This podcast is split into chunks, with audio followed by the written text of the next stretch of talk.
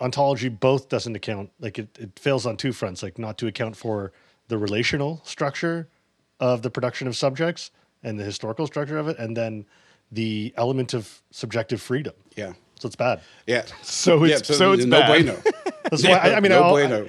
yeah it doesn't take much to convince me that ontology is not good but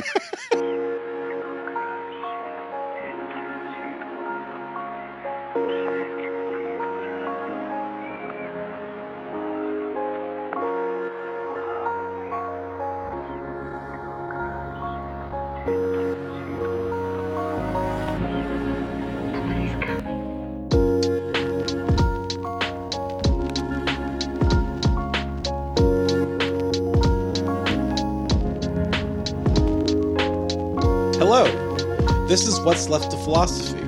I'm Will. Here with me today is Lillian, Hi. Gil, Hello. and Owen. hey Today we are discussing Frantz Fanon's book Black Skin, White Masks, published in 1952. Born in 1925 and died in 1961, Fanon wore many hats throughout his short life. He was a philosopher, dramatist, psychiatrist, and of course, political revolutionary. And as you will see, these multiple facets of Fanon are key for understanding black skin, white masks. Fanon was born in the island of Martinique while it was still under French colonial rule. I think many of our listeners probably know Fanon as the revolutionary author of The Wretched of the Earth that was published in 1961. He feverishly raced to finish it as he knew he was dying from leukemia. But Fanon did not start out as a critic of France or French colonialism. He enlisted in the Free French forces to fight in World War II because, as he will narrate elsewhere, he felt compelled to fight for the freedom of humanity. Fanon fought in the Battle of Alsace and was wounded in Colmar. After the end of the war, he received the Croix de Guerre. I bring Fanon's World War II experience for two reasons. First, there's a tendency to read Fanon's thought as moving from the phase of striving for recognition, found in Black Skin, White Masks, to the phase of revolutionary violence when he arrives in Algeria during the revolution against France in the text The Wretch of the Earth. But Fanon was no stranger to the reality of violence even when he was young. And the violence of World War II, as Jean Paul Sartre will comment, was formative for this generation. As early as Black Skin, you can find the thematic of violence and revolutionary struggle throughout the book. The second reason I mention his experience in World War II is because it was also formative for Fanon's consciousness of racism. There are two key moments that shaped him. First, when France fell to the Nazis in 1940, French sailors were blockaded on Martinique and overthrew the government to erect the collaborationist Vichy regime. Fanon recounts his experience as a traumatic awareness of the racism that French people harbored towards the black and brown people of the island. There are complaints of harassment and sexual misconduct from Martinican residents about the French sailors. Fanon ended up fleeing Martinique as a dissident. And then, second, the end of the war confronted Fanon with the wider phenomenon of European racism when his regiment was purged of black soldiers when journalists came to take photographs. I think it is experiences like these that led Fanon to claim in one of my personal favorite essays of his, Racism and Culture, quote, a society has race prejudice or it has not. There are no degrees of prejudice. One cannot say that a given country is racist, but that lynchings or extermination camps are not found there. The truth is that all and still other things exist on the horizon. These virtualities, these latencies circulate, carried by the life stream of psychoaffective economic relations. End quote. These two experiences, the necessity of struggle and the reality of racism, shaped what was to become black skin, white masks. So, what is the central argument of the text? First time readers of Black Skin will no doubt be puzzled by the lack of traditional argumentation, and they may even expect that it is a book about how racist French people are. Yes, but black people are as much the object of critique, a point I will return to shortly. There are many interpretations of what Fanon is up to and what readers find interesting. I cannot hope to cover everything that happens in the text, but I would like what I would like to do is give both first-time readers and experts a provocative entry into the work. My interpretation is unorthodox, but you know, I back myself. I think I'm right. Black Skin, White Masks is fundamentally a book about the alienation of reason. Fanon from the outset claims that the economic foundations of colonial society introduces psychopathologies into all of its inhabitants. This includes the black people or the quote unquote racialized. Fanon approaches the social theory of French Martinican society as a psychiatrist. He was trained in this art of medicine, analyzing its pathogenetic structure.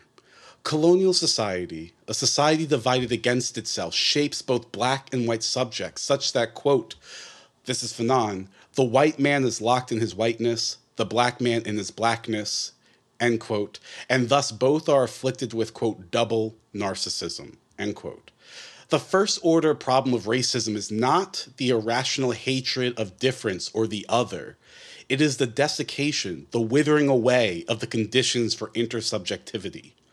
Reason for Fanon is essentially the ability to take on and understand the reasons given by other free creatures such as myself.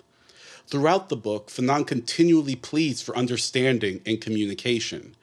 And this is so because Fanon thinks we can only be free insofar as we can develop and express novel reasons for our conduct.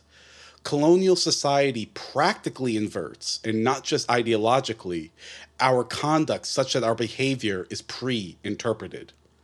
This is the struggle of the narrator in the famous chapter 5, The Lived Experience of the Black, where everything the narrator does to be recognized as a free being is interpreted as a feature of his blackness. We might think of this as the problem of stereotypes, where blacks are implicitly associated with criminality, sexual deviance, or cultural backwardness. The cure, and I put that in scare quotes because Fanon's writing as a psychiatrist in some ways, would be for people to meet real blacks and see that the stereotypes are not true. This response, which focuses on ideology, is insufficient insofar as it assumes that the rationalizations of racism emerge from the pathological structures of subjectivity rather than the pathological structures of social life. And this is what I take to be Fanon's central claim about racism. It is not irrational per se, but is the endless proliferation of rationales that follow from a deeply unequal society.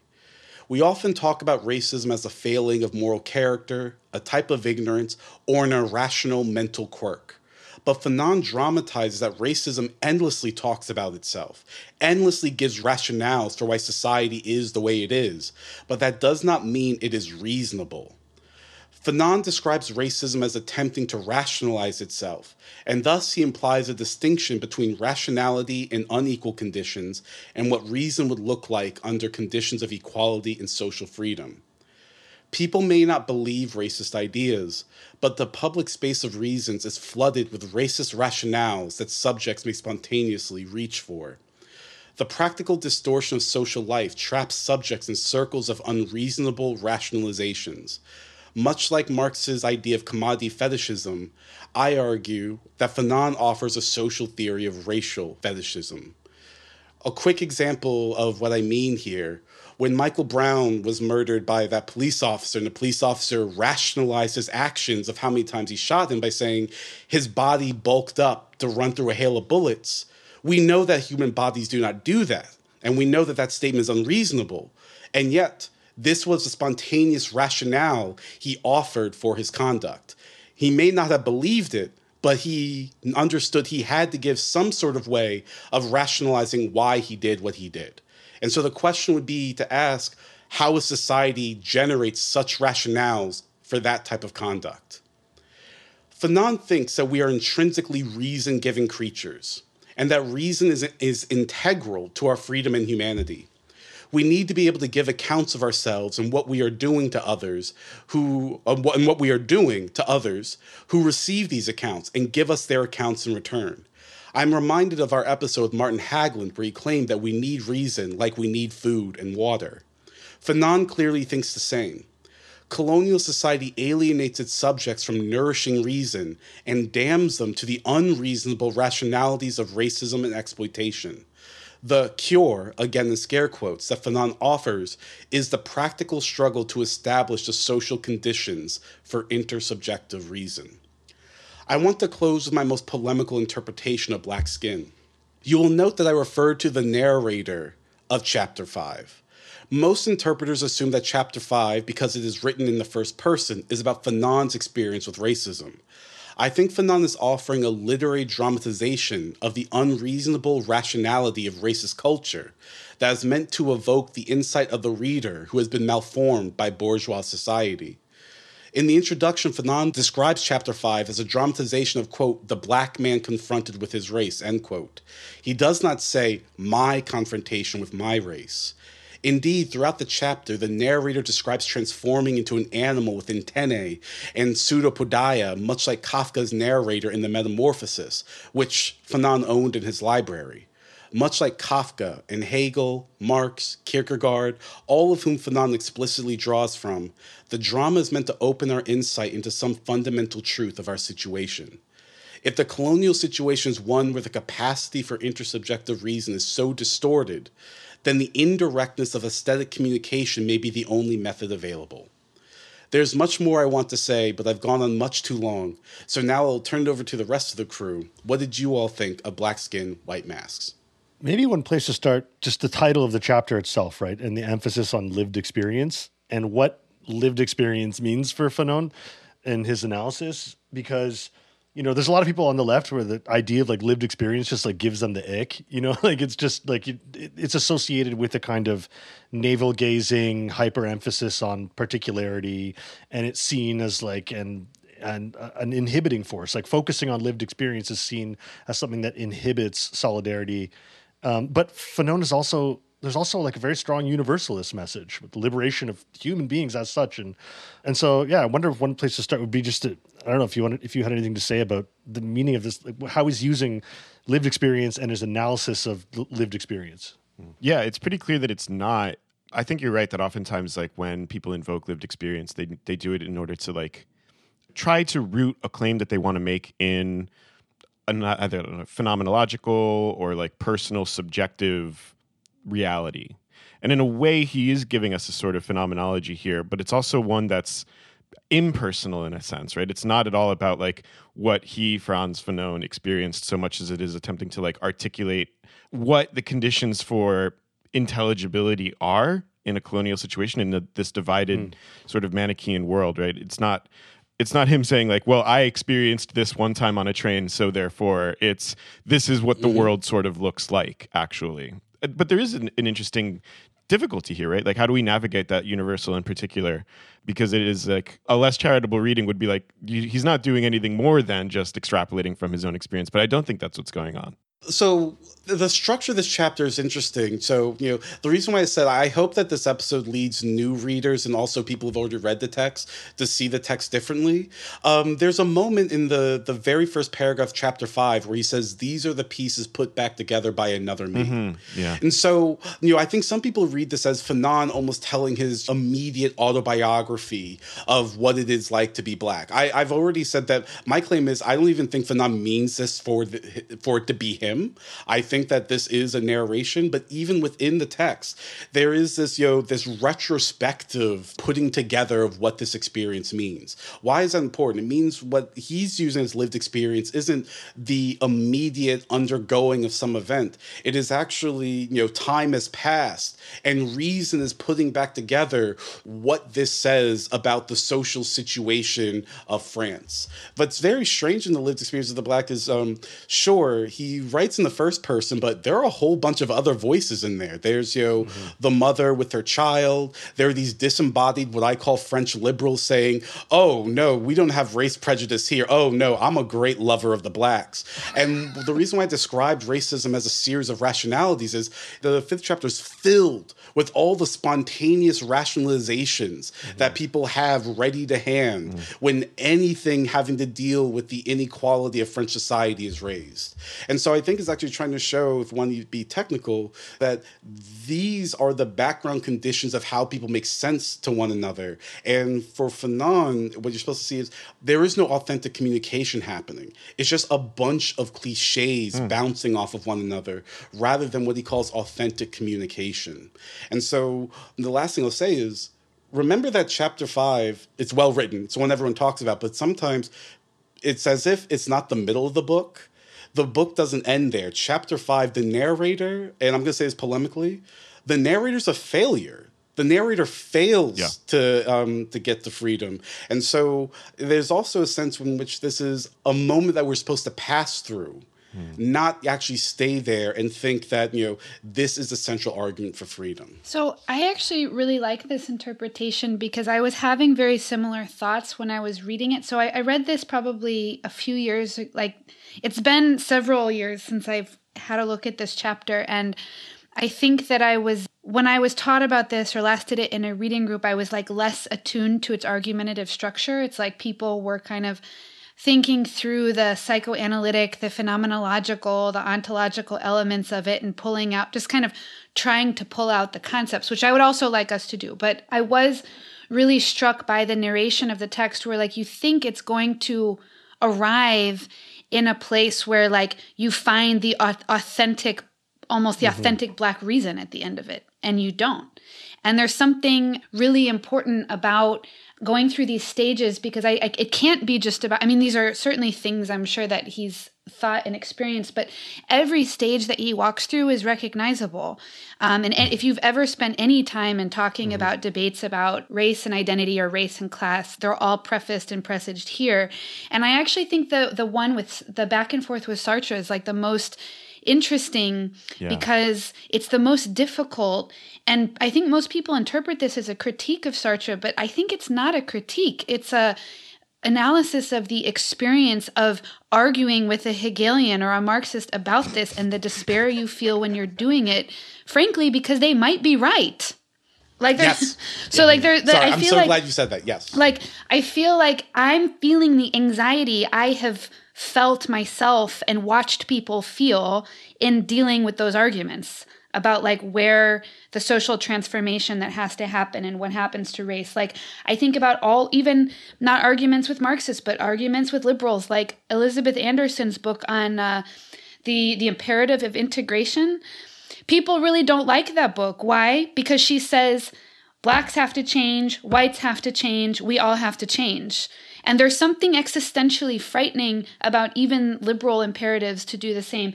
And um, I think something else happens with the Marxist side side of the argument as well. So I did get a sense that like it's the it's the narration of a feeling of a series of phases of of arguments, um, not mm-hmm. like just about it's not just about the lived experience of race, which is also there, but the lived experience of making sense of race. If that is what you mm. meant by mm-hmm. series of rationalities. Mm-hmm. That's well put. yeah. Yeah, I mean, he Yeah. says as much at the end of the introduction when he's like saying, you know, what's the structure of the book, and he says like in this chapter, what's going on? We are wit- we are witness. He writes to the desperate efforts of a black man striving desperately to discover the meaning of black identity. Right, like the attempt to, yeah, the attempt to make sense and finding that. Part of what I- think that he's trying to show is like, like you said, all of the debates seem presaged here, but they were presaged for him, right? Like what he's what he's describing is like the capture in advance of what that meaning is of what is it to have this or that sort of experience to try to assert yourself as a reasonable being or okay fine you won't let me have that then i'll be unreasonable. Oh but that's captured in advance too right? Like none of it actually mm-hmm. works right? It is like it, it is a pathway of mm-hmm. despair but unlike in hegel we don't get to absolute knowing at the end we get to just like well fuck i guess we just aren't free none of us like, Yeah.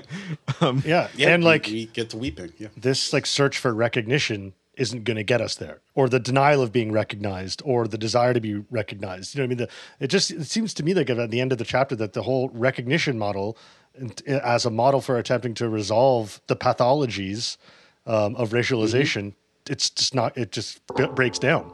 And then he pushes towards like okay we need a total material re- reorientation and transformation of society in order to make any of these pathologies addressable. It goes in a revolutionary direction Yeah, I mean, what's really fascinating about chapter five, and you know, I'm, I'm glad you all already said it because you know, I'm always picking at this. You know, the narrator, when the narrator realizes, okay, so I can't just be like one of you, I'm going to plunge into the negritude of Senghor and mm-hmm. Césaire, and that seems like a moment of freedom. Like, like I'm going to bathe in the irrational. Yeah, I am. yeah. I'm cosmic with the harmonies and all of that. And then what happens? Another voice comes up and says, oh yes we too in europe had our irrational phase. You will one day grow out of that son and you know and and i think the existential feeling that's being that's being narrated by the narrator to use lillian's language is is not just i need to make sense of myself but i need to feel like my reasons are my own. And to find out that actually they're pre-captured that they're not even my reasons they're reasons that have already already fit a pre-made constellation. Yeah i actually found myself when i got to the sartre part and it Sartre's um, essay black orpheus where it's like yeah negritude movement is obviously a minor premise in the the movement of class revolution towards the abolition of race i tend to think that you know what the narrator realizes is even if sartre is right even if the narrator agrees he ought not have said it. I needed to lose myself in this moment and discover this for myself as emerging from my own conduct. And I, I think what's happening here is to, to just put a pin on what Owen said is that this does end in a moment of failure where this striving for intersubjective recognition is constantly stymied by the disordered society in which this struggle is taking place. And then the question becomes so, how do we understand the society in which this is taking place and what can be done about it? Mm-hmm. Yeah, I think the encounter with Sartre is really difficult. It, it feels yeah. difficult. Like on the page, it feels yeah. like a, a, That's where I think you're like Fanon himself is seeping into the text. Yeah, yeah, yeah. He was very close intellectually with Sartre. Yeah, and he draws a lot of insight from i think especially anti-semite and jew with differences right like there's a, a really i think important insight that he's got at some point where he's discussing anti-semite and jew where Sartre says something like for the anti-semite the, the jewish person is overdetermined by the idea of their jewishness right like the what it is that the anti-semite or what you know an anti-semitic society thinks about what it is for, to be a jewish person completely overdetermines their being and he goes that's close to, but not exactly what happens to the black person in a in a racist society, because it's not the idea but the appearance, right? There's like a way in which the literal external outward appearance epidermalization of epidermalization of this like inferiority complex means that he's he says essentially like a Jew a Jewish person can pass, you know, I can't. I'm not given that opportunity. But even so, he thinks that there's a lot there, like that helps clarify what's going on in the denial of the other's freedom. But then we get to Black Orpheus, and he's like, oh no dude like you're gonna tell me that like i'm just reduced to like you know what it means to be black or negritude is just the childhood stage. We've got like you know like a weird stagist interpretation of the sort of implacable dialectical motor of history and we're gonna like be transcended into like the real universal of the proletariat and like i got yeah. nothing left? Like fuck. Like that like, is like a sad... so y'all already figured it out? What what do i have to contribute? Right oh okay end the book here yeah no it's it feels like a moment of like like betrayal it, it really does to mm. me hmm. at least I also think what's interesting is what's I promised myself I wasn't going to talk about this, but I'm not quite sure I understand the let's say pessimistic or ontological readings of Fanon where throughout chapter 5 he clearly does yearn for and believe in the universal humanism even when he's talking about anti-semitism. He understands it as but anti-semitism it belongs to the same you know hatred of humanity and thus it does involve me. Thus mm-hmm. you know i am called to be responsible for it.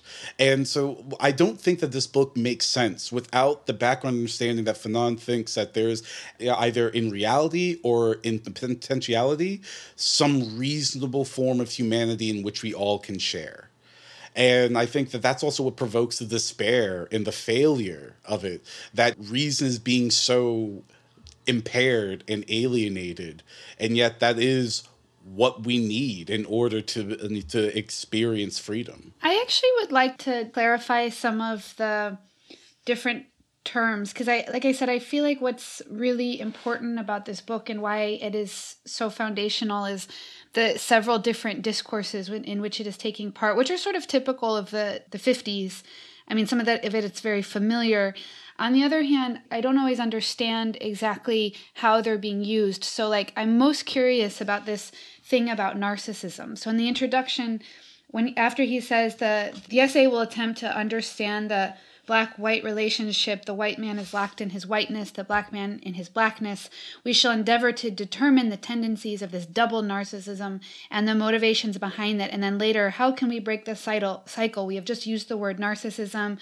We believe, in fact, that only a psychoanalytic interpretation of the black problem can reveal the affective disorders responsible for this network of complexes. So that's all to say you can see, like in the spiraling literature about this, there's the affect dimension, the psychoanalytic dimension. You can there's the existential dimension. Dimension. There's there's just so many different routes. But I just feel like what is narcissism doing as a diagnostic in this text? Like mm. it comes out again, and I think in chapter five.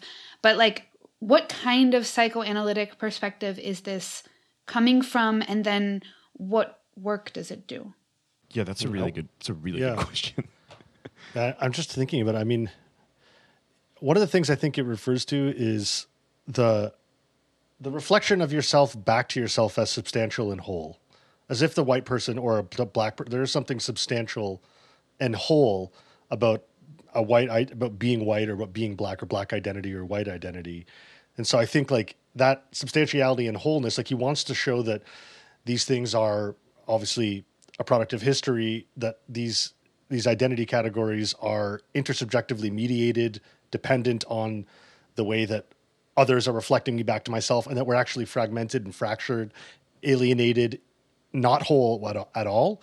And the narcissism is like the cheap short circuit attempt to be made whole hmm. through, I don't know, racial mythology and shit.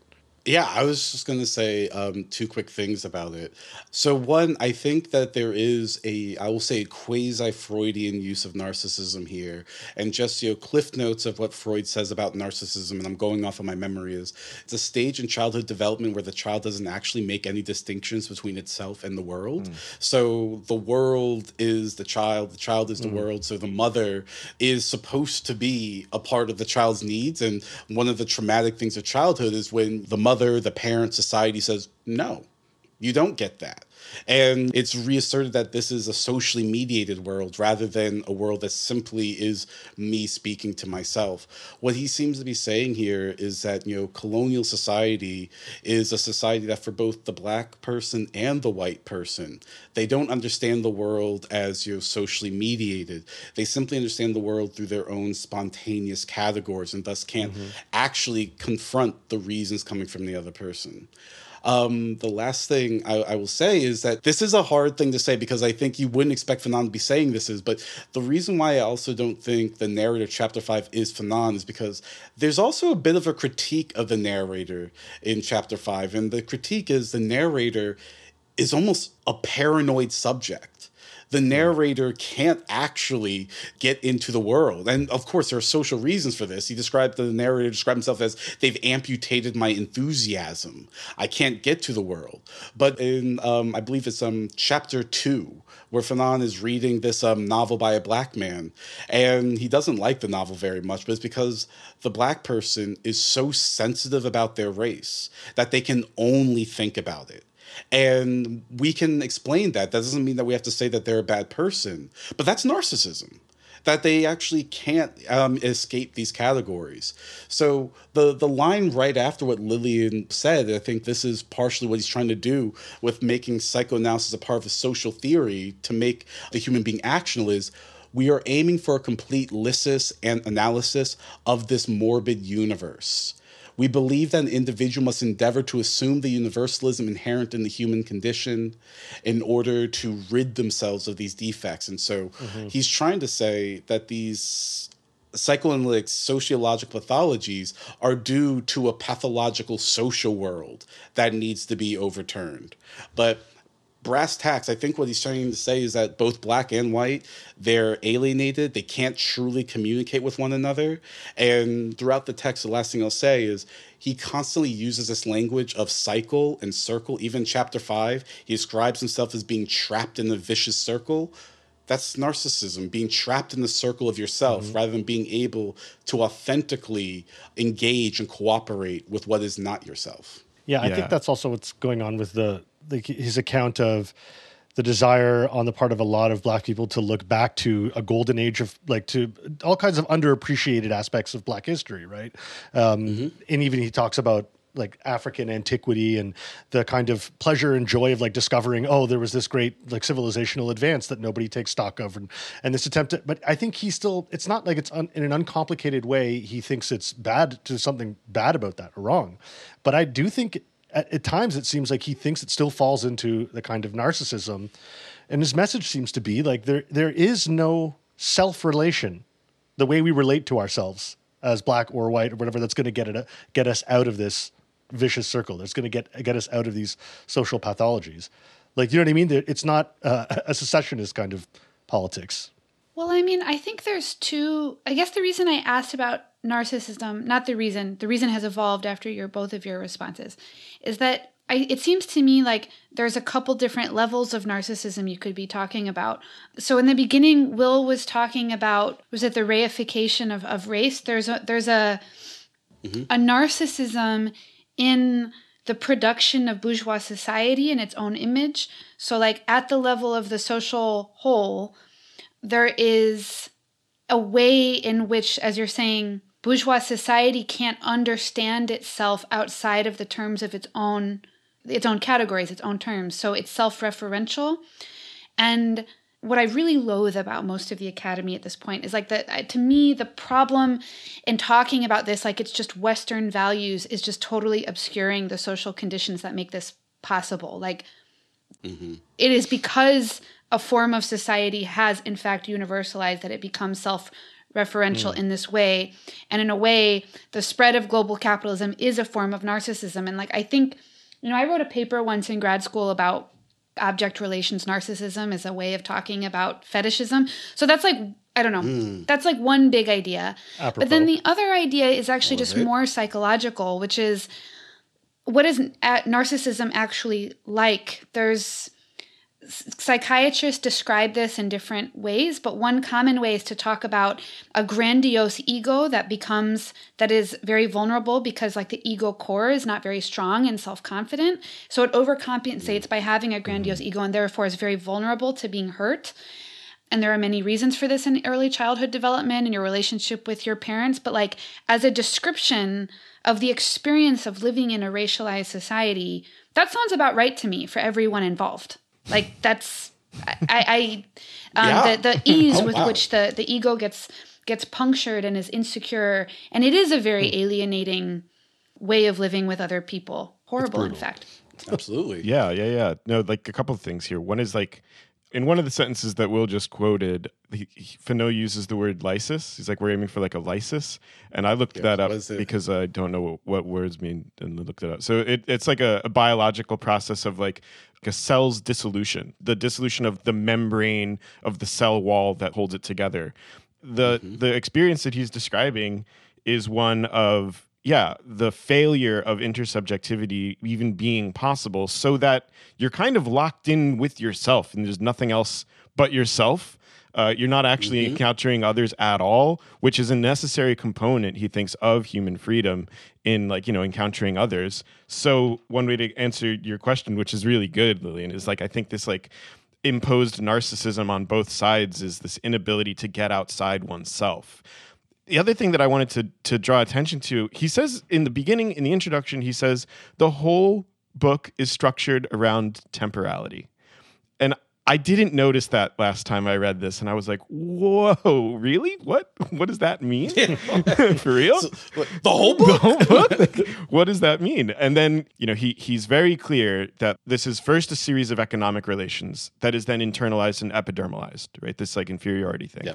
It, but very clearly, first an economic thing, and then when we get to the conclusion, he says stuff like bourgeois society is this bourgeois society produces all these psychopathologies and what he means by bourgeois society is something like when things are ossified, when things kind of, when there is this inability for like a futural orientation to be possible, where something new or open to be to be mm-hmm. possible at all. And part of the narcissism here is is this is what it looks like to be trapped in the past, right? To constantly be looking to the past for for resources because that's really all you think mm-hmm. you've got. But he's saying again and time and again, he's like, the past can't help us here. It can't. Like what we need is a future. That's what's missing. You know, go to the and he says, you know, there's like a, a sort of funny line, bleak, you know, gallows humor, I guess, where he's like, Look, I wouldn't be like mad if we discovered that there was like a black philosopher who, line. who wrote letters Yeah, with Plato. It's like I wouldn't be like yeah. like that would be cool, but I don't know how much good that would do to like child laborers in Martinique, right? And this is like the thing. Uh, it's those economic relations in the present that demand transformation in order for intersubjective relations to become possible. And that's why, like, you know, if there's like a sort of moment of critique, or s- several moments, I'm sure, of things that we could say he's being critical of the narrator in chapter five. But one of them is like, this person is just looking for the recognition to happen while leaving those economic relations intact. And he's sort of like, you know, what what did you what did you expect? You know? I actually one I love that you point out the gallows humor because if there's anything I also I want our listeners to know is like actually Fanon is quite funny throughout Black Skin, White Masks. He does tell jokes. Obviously they're they're dark jokes and all of that, but I I- I think that's also a part of the method because you know some of it is when you laugh, at least Fanon seems to think it breaks you out of the mold of the the sort of preconceived, predetermined relationships that you um, think through the world. The line about bourgeois society, I'll just read it out because it's very nice. And for me, bourgeois society is any society that becomes ossified in a predetermined mold, stifling any development, progress, or discovery. For me, bourgeois society is a closed society where it's not good to be alive, where the air is rotten and ideas and people are putrefying. And I believe that a man who takes a stand against this death is, in a way, a revolutionary. And another quick thing I'd like to say so, Black Skin, White Mask, um, that wasn't actually Fanon's original title. I think it was Francis Jeanson who gave it that title. Originally, the book was supposed to be called The Disalienation of the Black Man. And so, another thing that I think we could talk about is that, you know, this notion of disalienation is really key Yeah, for Fanon. I was hoping we could And so, it's not just disalienation from people's racist ideas. In the conclusion, again, he's saying these things that you wouldn't expect Fanon to say, where he's saying, you know, I am not the slave of, you know, the history of slavery. I have not the right to demand reparations. You might think, like, wait a second, whoa, whoa, whoa, whoa. I thought we're, we're a fan of reparations here in, in the year 2023. But the point is, because the, the the theme of this work is time, Fanon actually really is saying we need to be able to let go of history so that we can make the leap into something new. And he's taking leap from people like Kierkegaard and Sartre and all of that. And so it's really fascinating that a lot of what Fanon is saying is, you know, even for the black person, you need to be able to let go of your what has happened so that you can participate creatively in what could be. And that's why the um, the beginning epigraph of the conclusion is marx's 18th brumaire of drawing the poetry mm-hmm. from the future. And let the dead bury the dead. let the dead bury the dead. And I think for Fanon, he thinks you can't take responsibility for the world and give reason for the world so long as you are constantly facing backwards at what has been done. I just want to be clear that is a controversial claim. And other you know Africana thinkers certainly saw that that's what he was saying. People like um, Glissant and Césaire had questions about it, but I wanted I wanted to say that because that is Fanon's argument. So he is making an argument, and you can contest it and disagree with it. but yeah. that seems to be what he thinks. And just just to add to that, like right below that part, he says, "I, a man of color, want but one thing, and it's a universal thing." He says, "I want may man never be instrumentalized, right? Like the kingdom of ends. May the subjugation of man by man, that is to say, of me by another, cease." I love a good Kantian ending. It just and it, we can't get away from it. It's about the kingdom of Can't men. get- of he men. even mentions yo the starry sky I have, above. I have this somewhere. line. Okay, this is good. got it. He says, he says, it is not the black world that governs my behavior. My black skin is not a repository for specific values. The starry sky that left Kant in awe has long revealed its secrets to us, and the moral law has doubts about itself. wow. Again, that's just very funny. Um, You know, there's a there's something I'm interested in about this idea of how to think about history in order to have a non-alienated future. I think this is what he thinks, and I have always th- thought this in a way. But I'm, I want to kind of flag it because I think it's worth tending to how counterintuitive it is to contemporary sens- sensibilities. Like what people mostly think of is restitution, redress, and so on. And um, then we have this sort of moral spiral where immediately people say, well, some things can never be forgiven. And my question is is the point of justice or freedom forgiveness? Maybe. Mm. But I, I, think that, like, he's saying no in a way. And um, that's worth contending with because I, you know, I, I hardly ever talk about my students, and I know some of them listen, so I'm sorry. But we had a whole week on historical injustice this week, and I noticed that the interlocutor for the text we were reading is somebody saying that what matters are contemporary injustices and solving them and redressing them and moving forward into the future. This is like a view people have. And the author we were reading was like, no, no, no. History matters because of the politics of memory, basically. Mm. And it's not just an economic yeah. problem, which is true. But I noticed that none of my students actually picked up on or responded to the argument that the text was actually about, which is that some people are saying that what matters is injustice in the present and finding a way to move forward that was not intuitive to anybody. Nobody defended it. Nobody picked up on it. Because that's just not that's not the paradigm right now. Whenever this the text i'm referring to was written in like 2005 or 7 or something. And um, mm-hmm. i think that because we can't see the future anymore mm. that is like a totally inaccessible set of claims whether from a liberal or a left wing or what like from any ideological direction. It's just not accessible to us so the only thing we have is is redress and restitution, usually on moral grounds and symbolic grounds. And then, interestingly enough, we we affirm immediately that such gestures are not enough. So like the Dutch government just apologized for slavery, and everybody like this is fake bullshit. It's not enough. Blah blah blah. And that's ob- ob- obviously a fact, but that's like that's what mm-hmm. you get if you can't see the future in a way. Um, there is no redress without the sorry, so called economic yeah. insufficiency of it all. But like there's this there's a lack of common sense going on with Fanon, and I do think it's it's counterintuitive to then double down on the more pessimistic reading of him as if that's what he was saying all along. I think that's a symptom of what can appear or not appear to us today. Yeah, as though like the point of all these arguments is like so stick with the past that you can't do anything about. Like that doesn't seem to be his tenor or his aim at all, right? As far as I could tell. So this is this is another sort of bugaboo of mine. Lillian's been putting this in attractive, like you know, clearing up phrases. One that's bedeviled scholarship for decades. What the fuck does he mean by zone of non-being? Oh God, yeah, thank you. I would, the, I, yeah. delicious phrase, you know, when he's just like, you know, the black cannot enter what he calls that that veritable hell, that zone of non-being. Well, here's my reading of what's going on there the zone of non-being i'm being really reductive here but i just want to be polemical is actually good.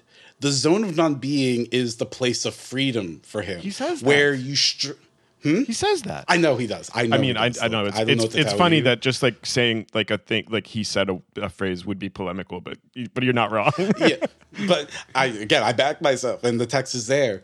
Because you know for him the zone of non-being is where you generate space from all the contingent determinations of being and allow yourself to you know he calls this you know this sort of upsurge of freedom to recreate yourself you know what he calls freedom. And this links up with chapter 4 which i didn't have you all read where he's saying the point of this psychological psychiatric work is not so that the the subject turns inward again but that they realize that no what's necessary for their freedom is a transformation of the world as such. Mm. And so, you know, I think some people read the zone of non-being as, you know, that's where black people are because they're they're not. They are not being. But then why is he saying near the end the black man is not no more than the white man?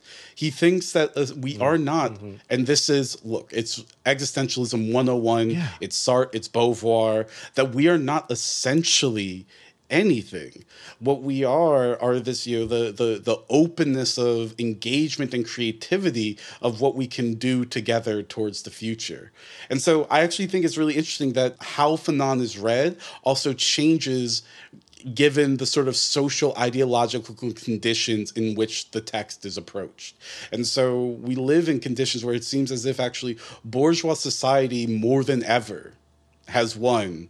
And we are you know plunged into this narcissism where you know we cannot see a way forward and all we can do is be stuck in the past. And perhaps again that is the way and fanon is wrong but that's not that's not what he thinks. He thinks you know our freedom comes from he uses the french it's not translated well here of dépouillement which is you know literally stripping, stripping away, the yeah. skin away so that you know we can you know touch the world again with reason rather mm-hmm. than with the historical rationalities we've inherited. Yeah, it's very strange to read the zone of non-being line in like a purely pessimistic mode because it in order to do that you have to completely ignore the the con the existentialist context of like you know the, all the work that was being done by people like Sartre and Beauvoir with whom he's like directly engaging for whom like negation is like a movement of freedom, right? Like a, uh, the essential non-being of human being is like its ability to transcend its given condition or situation. Their lack of essence. Yeah. Yeah. yeah. And the problem of you know, of of racism, but I think he thinks of your know, broader bourgeois capitalist colonial society is it only talks about essences. Hmm. It essentializes everything. And it you know it tries to essentialize you know, race, essentialize hierarchies, essentialize what freedom is, and when you start thinking it that way, it just all feels very claustrophobic, and that is why you know almost rightfully so the narrative chapter five is so paranoid. There's like nowhere to move. Mm-hmm. There's no mm-hmm. place to go. Mm-hmm. Everything is already explained, already you know in place. Nothing to do but just go along with the ride. One of the little funnies that really like got me giggling just now, but also when I was reading, is when he says, "And there's no point sidling up crabwise with a mea culpa look, instead insisting it's a matter of salvation of the soul." Just like I had this idea of like you know the little crab. yeah, just like. Apparently, in the in the French, it's that that's actually um, in the French, it's like a Creole bit of jargon he's using there, oh. and so it, it is like it's meant to. I think people Martinique would have found it funny when reading it in French. But I'm glad. I think it's also funny in English. It's yeah, or just somebody image, who watches yeah. like crab reels on Instagram would really uh, that too. Okay. Um, okay, so I actually wanted to get so because I'm in the interest of. Uh, and you guys can tell me if you want to move on to something else. But I asked about narcissism in psychology. I also I, I'm like curious about how he introduces ontology because we were talking about the existentialist way of thinking about this. And there's a point where he says this is not possible to resolve by ontological means. And I'm trying to find the, the passage. I think it might be the beginning of chapter five. But any ontology is made impossible in a colonized and acculturated society. Yeah, so he, there, it, I can see where this other reading comes from because it says it's not possible to resolve it by means of ontology, and then, you know, I, the materialist, think here, here, here, Fanon, I agree. But then, um, it says ontology does not allow us to understand the being of the black man, and it ignores the lived experience and then some people will argue that the situation has a double meaning. Not at all. The black man has no ontological resistance in the eyes of the white man. So that's when I can see you see that he means ontology not in the usual sense, but then he also says it prohibits any ontological explanation. And I can imagine reading that saying, no, that's because the ontological problem goes even deeper than you mm-hmm. realize or something. Um, so I'm just I'm wondering like what work does ontology do in this in this chapter? I'll just point out that, like, also at the beginning of chapter five, he has one of those lines that I love because it's an identification. He says something like, the people I'm talking about right now, and I forget who it is exactly that he's describing, he says, their metaphysics, or less pretentiously, their customs. and it's like yeah, it's like thank you for explaining that because like yeah clear. I would have thought something completely different. Yeah, yeah, yeah. No, but I think that that's actually a really important moment, right? Like the the stuff that we're talking about as metaphysics or as ontological, like for him is like no, this is just a matter of like how we've structured our lives and like what it is that our forms of intelligibility are that we've inherited and how we like relate to one another or not. Like that's what we mean. I don't see any reason to mm-hmm. think with him that that would be unchangeable. you know yeah. I, mean? I think he says at the beginning, like in the introduction, that he was that he makes a methodological claim that he's going to do this thing called sociogeny. And he says, "I'm not going to do ontogeny. Yes, sociogeny. I'm yeah. not going to do phylogeny. I don't know what phylogeny is. Yeah, but, I was wondering um, if you could clarify some of this because this is coming out of engagement with Freud, I think. Yes, so he's getting that not just from Freud, but you know he's he's cribbing from some um, biological literature. So ontogeny mm. is dealing uh, with the etiology or the development of the individual. Phylogeny is you know the development of the species. But you know when he says sociogeny, and it's unclear. It seems like actually Fanon kind of just invented this word. Um, you know you can't really find it anywhere else. So he's just like, yeah, I'm doing sociogeny. nice. You know, understand that as um, you know he's trying to understand, you know, look, I, the best way I understand it is, you know, Marx, the historical mediation and development of the human creature in its engagement with um, nature and how nature impacts the creature. So he's not interested in the individual. He doesn't. He's not interested in you know the sort of Darwinian evolution mm. of the hmm. species. He thinks what makes the human being distinct is that they produce society and society shapes and forms them. And so he's trying to, you know, understand that relationship. And just really quickly, I actually like that Lillian pointed out that line about ontology does not allow us to understand the being of the black man the translator has that since it ignores the lived experience, he actually doesn't say lived experience there, he says existence. And so since it ignores existence, hmm. and why that's important is, you know, I think for Fanon, ontology is, you know, it's too abstract. It engages with what the world is, absent these historical relations that make up the world. Now, I, I, get it. Here in 2023, we mean something maybe different by ontology, but that's what he's getting at.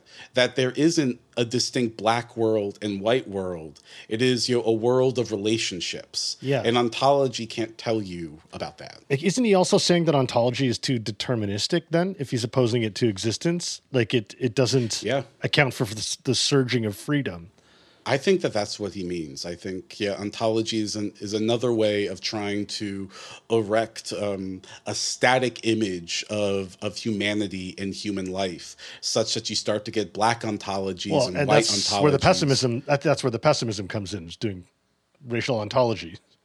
You said it, not me. but you know, I, I don't hear anything to agree with there. But yes, so he's he wants to talk about existence, and I hate to do that annoying thing where you talk about it's the Heideggerian thing of talking about well existence etymologically, but here it makes sense.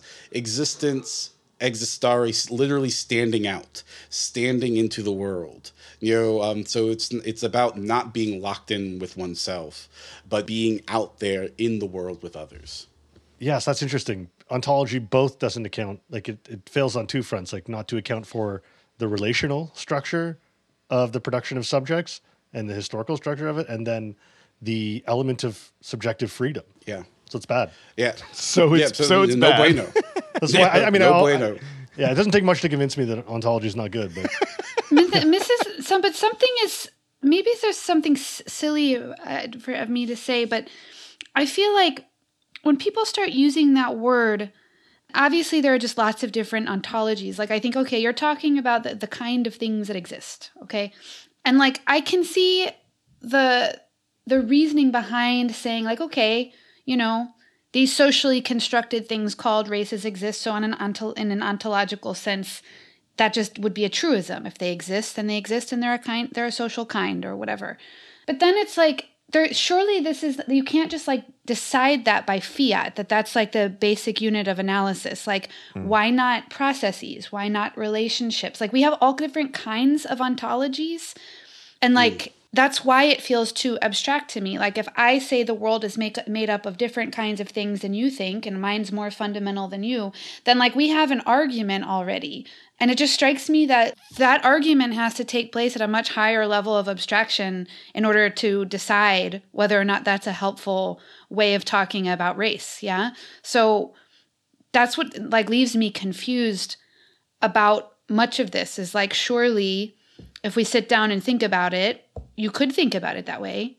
But then also you have to be responsive to why why shouldn't I think about ontology in a, in a different way. Like, why, why can't I say that yeah. the nature of thing is something else or the objects of analysis are, are different kinds of things than, than that? So I, I think that's, I don't know, that's what, what I got out of it. Like, it's just too, like, and then you end up debating about that. And then you're not talking about racism doing, anymore. Now we're doing meta ontology. Yeah, then you're doing meta ontology. And I don't know, like I said before, I'm just like into the ontic. I'm like staying there most of my most of my time. Yeah, I think Fanon is too. I was about to say, I, I think you he he's quite all right there, and he thinks there's plenty of complexity and um, distinctions to make uh, in that realm. And I'll just say it again, I think it's really fascinating in chapter five that so much of it is about the available reasons we have ready to hand for making sense of social life, and you need to be able to get some sort of view to see that those reasons aren't self-evident. That this is you know evidence mm. of actually um, you know an incredibly pathological society that actually cannot come to terms with itself and cannot take responsibility for itself. I mean, so much of chapter five is almost this you know argument of you know the systemic bad faith that you know mm. subjects you know are committed to mm. and it isn't because of a lack of moral responsibility or character um, he describes in the introduction as it's an existential deviation imposed on us and I think that there's a lot there to think about and to think about how we come to reason and you know, what our rationales are. And I think he's using reason as a, a position of normative critique that you know it is a vision of a type of society that is not only equal materially but you know is equal in what makes us free creatures which is giving reasons and taking reasons on that you know and that's what allows us to cooperate and be creative and invent this is great. So I was hoping we could like maybe as we get close to the end here, that helps like link up mm-hmm. a couple of things for me because I was hoping we could talk a little bit about his like stated desire for a new humanism and like the relationship between that and this project of disalienation.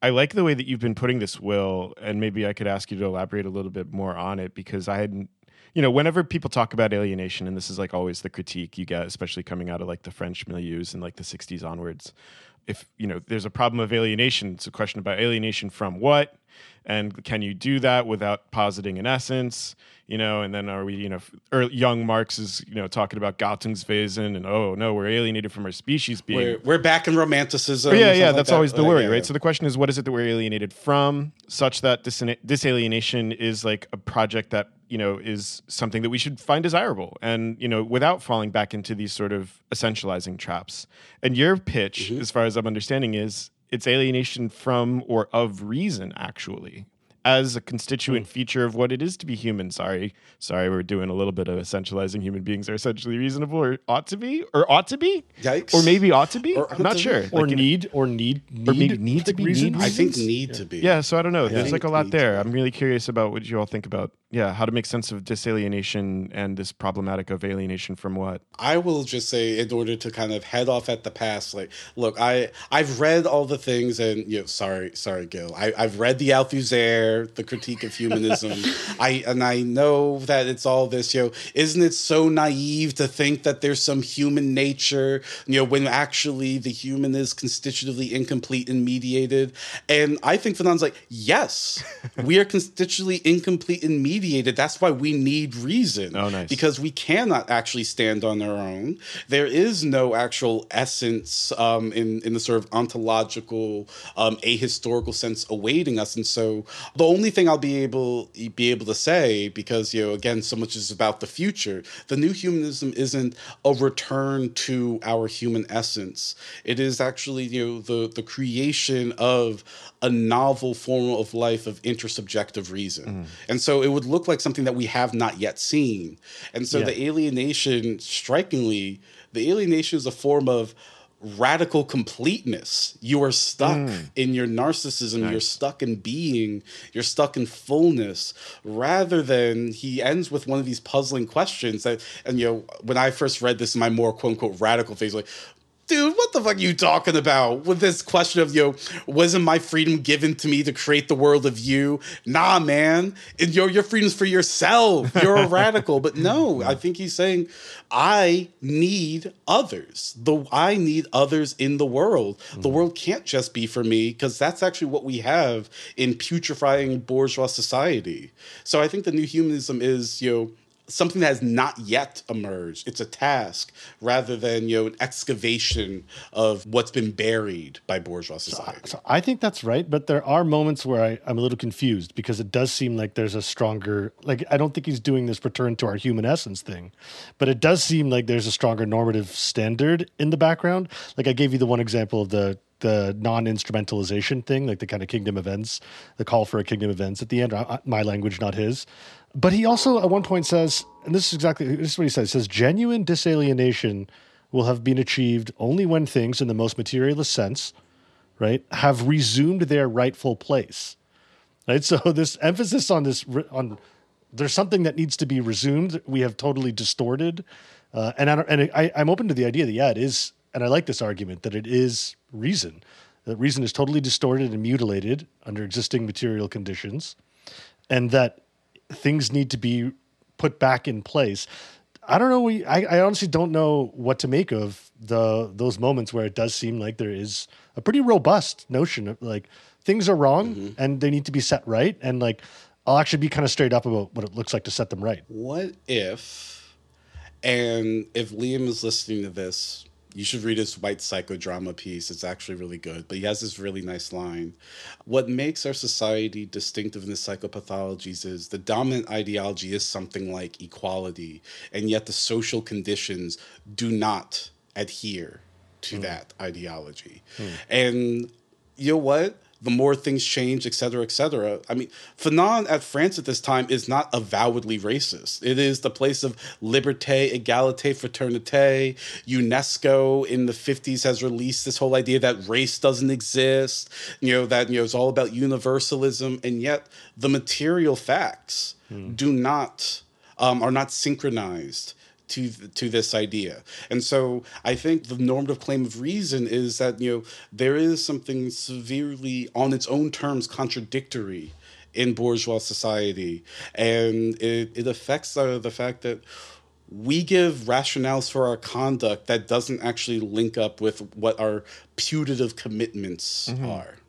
Yeah, and he says things too at the same at the same time. Like the, the analysis remains materialist, or the, the argument, the thrust remains materialist, because he says things like, "And when people go out there and struggle against this ossified bourgeois world, Right. it's not because they like." They thought about it for a while and they're like, oh, abstract right turns out to require that things look differently. It's because there's hunger and exploitation. Right? It's because there's this, like, Because they cannot breathe. because they cannot he breathe. says. Yeah. In yeah. multiple senses. Yeah. I mean, I really fuck with the critique and rescue of reason. I'm like very bored Yeah. with critiquing and not rescuing reason. And and I think I that love like it. Yeah. yeah, I, mean, Reason's I'm, cool. I'm a fan of reason. Reason's dope. I just don't I'm really see what we're all discussing if without I mean, there's something profoundly nihilistic about it. And like I just I, you know, everyone always wants to like defend their favorite critiques of reason, like they're not really that. Maybe they're not. I don't know. What am I? What do I know? I have my own area of specialization and the deep reads into some people that critique reason. I, I, who, who the fuck knows? But in in any case, mm-hmm. I just feel like striving for like a society in which reasons become intelligible and a form of striving based on reasons becomes intelligible seems pretty good to me. I feel like you know, I feel the way about it that Charles Mills once did about like liberalism and equality and stuff. He's like, you know, equality of opportunity, free civil liberties sounds good to me, man. Like, let's proceed. Why not? Let's get some reason going. Let's I try feel, reason. I feel this. I feel the same way about reason. It's like I get, I get it, I get it. Reason is hypocritical, partial, um, cynical. There's lots of pathologies, but also, ideally, I think there's like uh, some good. We could be offering good and better reasons to to do good and better things, and I, I, I guess that kind of that lane of critique just sort of ran into a cul-de-sac f- for for me and I, I read Fanon and it actually feels extremely refreshing in 2023 to Yeah. think about that stuff without being too jaded. Yeah, I like that distinction that that you drew, Will, in this regard, right? Between what does it look like to give reasons in a reasonable as opposed to an unreasonable world, and it just, you know, the the claim. I think one of the ways to understand the the claim that Fanon is making is like, we live in an unreasonable world. It, Yes. It's you know reason, reasons and rationales are circulating all the time that don't make this reasonable. We should be mm-hmm. living in a reasonable world. That would be better. Mm-hmm. Yeah. And I think the last thing I'll say in closing, Joe, Owen, you, you pointed back a couple times to Fanon talking about the non-instrumentalization of man. He Fanon thinks about this notion of you know human beings being reduced to mechanisms a lot. And you know, I'm not doing this thing where um, if Fanon talks about Marx, that you know that means he's cool, but he is thinking about Marx. He's thinking about living uh, within an alien force that only sees you as an instrument for its circulation of value rather than the value of freedom. And it seems to me that that's you know that's at least one thing he's picking up from Marx, which is you know the actual self activity of people rather than people being the activity of mm-hmm. um, distorted form of life that is that is of them but not for them. Dig it. All right, that does it for us today. New episodes of What's Left of Philosophy come out every two weeks wherever you get your podcasts. Also, check us out on YouTube for videos and live streams. Before closing out today, we'd like to take a minute to thank some of the people who are supporting the show on Patreon. We couldn't do this without you, and we're really grateful.